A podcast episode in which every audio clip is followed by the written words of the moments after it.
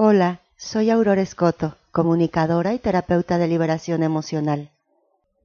Karma y Dharma, justicia divina. Para ser honesta, desde hace mucho tiempo que dejé de creer en esto del karma. Es una palabra ya tan masticada, un cliché, que bien puedo usar para amenazar a cualquiera que me esté haciendo cosas que me molestan o que me lastimen. Pero existe un Dios, esperando a que Dios realice mi venganza. Me fastidió también esa fórmula deshonesta e irresponsable para justificarme, aunque realmente lo que más me molestó es la idea de que haya algo más poderoso que mi ego que esté determinando los sucesos en mi vida y que yo no pueda controlar. Y fue hasta que encontré a un ponente, Denis Estelar, que me hizo reflexionar sobre este tema, verlo desde una perspectiva diferente. ¿Recuerdas que en la cápsula anterior, la de libre albedrío o destino, hablo sobre que somos un espíritu hermoso y maravilloso que diseñó una vida para experimentarse en el mundo tridimensional? Bueno, reconectando con ese tema. Este ser hermoso y maravilloso que tiene que pasar por algunas inconveniencias para poder tomar su papel y su personaje en este mundo, entre ellas que este mundo es regulado por diversas leyes, le guste o no Primero tiene que olvidar quién es y lo que sabe. Asumir la ley de causa y efecto, karma y dharma. La existencia de la temporalidad, el tiempo. Aquí todo tiene un inicio y un final, incluso la vida.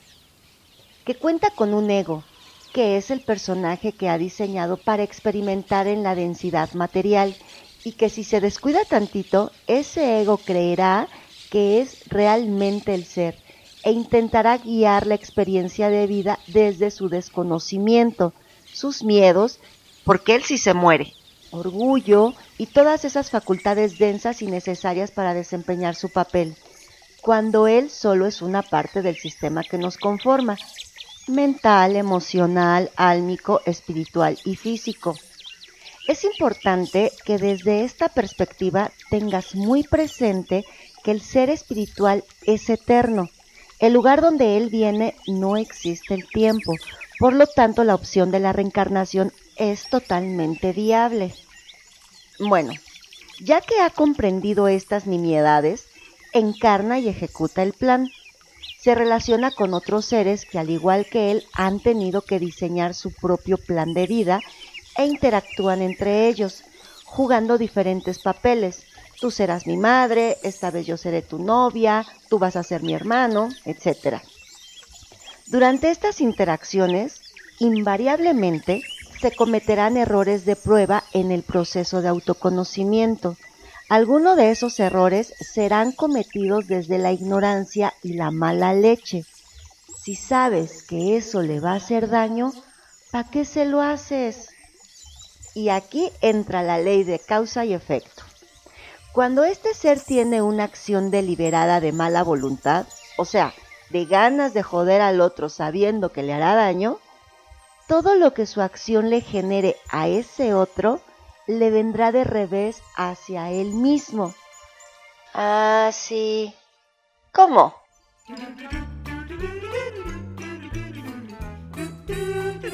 Chachita es una chica que tiene una fuerte creencia inconsciente de escasez. Esto le genera inseguridad y envidia que la llevan a cometer actos como robo, mentira, manipulación. ¿Qué más se les ocurre? Chachita tiene que reconocer su merecimiento. Las experiencias en su vida le llevarán a ser consciente esa creencia de escasez porque ni siquiera se ha dado cuenta que la tiene. Chachita tiene una amiga que se llama Tomasa. Tomasa tiene un novio que ama con el que ya tiene planes de boda. Ha invertido su tiempo, su proyecto de vida en pareja, su dinero, su estabilidad emocional, etc.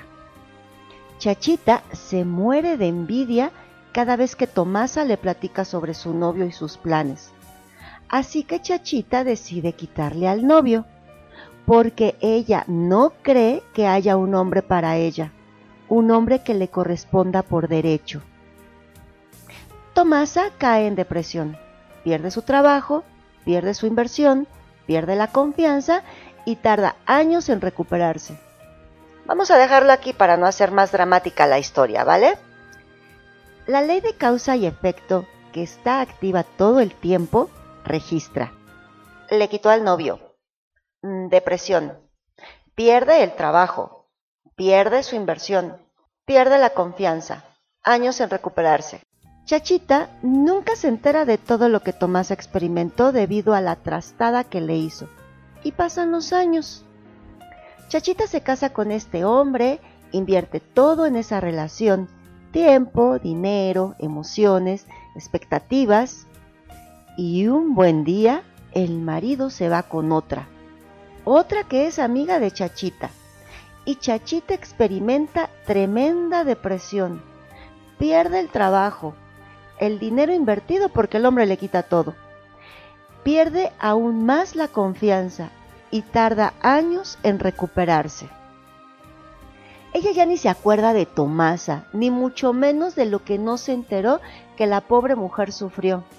Ella solo ve que la vida es injusta, que Dios la odia y que sí, efectivamente, no merece nada bueno en la vida. Pero bueno, un buen día, harta de ir perdiendo cosas en su vida, toma un curso de superación personal, aprende meditación, se toma unas terapias de Reiki, se hace una regresión a vidas pasadas y por fin se da cuenta que no tiene que robarle nada a nadie, que ella merece todo eso que desea y que necesita y le llega a su vida.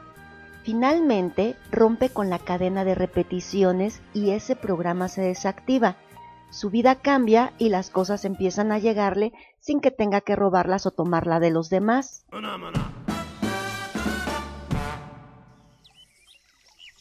Así que no se trata de que paguemos lo que hemos hecho, ni de justicia o venganza divina, porque la otra persona tampoco se dará cuenta de lo mal que le estás pasando. Se trata, primeramente, de responsabilizarnos de lo que nuestra inconsciencia ha generado en nosotros y luego de reconocer el tema que nos hará recordar lo hermosos y maravillosos que somos, como Chachita, que al fin se dio cuenta que es merecedora de amor y fortuna. Pero ¿cuánto tuvo que perder por ello? Si el poder de nuestro ego ha crecido de tal manera que no nos permite ceder al autoconocimiento, no solo iremos de tumbo en tumbo sufriendo por la vida, sino que también iremos generando cada vez más repercusiones karmáticas donde tú me haces y luego yo te hago y ahora tú me la pagas y así nos la llevamos girando y girando en la rueda del samsara, en la rueda de las reencarnaciones. Y no hay karma malo ni karma bueno. El karma refiere a este tipo de acciones que les acabo de explicar. El dharma son las acciones que generan beneficios en los demás y que por lo tanto repercutirán de manera benéfica en nosotros. Desde donde yo lo tengo entendido, el Dharma no elimina el karma, no se neutralizan, pero es más llevadero que te vengan dos de Dharma por una de karma, ¿no crees? Así que de esto va el karma. No es justicia divina, ni la mano vengadora de Dios. Voltea los papeles. ¿Tú qué sabes que en una de esas Tomasa en otra vida le robó el marido a Chachita y ahora solamente están compensando? No sabemos de tratos y contratos entre espíritus hermosos y maravillosos. Lo único que nos toca es no juzgar, confiar y beneficiar a todo ser que nos sea posible. Como siempre, este tema es sumamente amplio.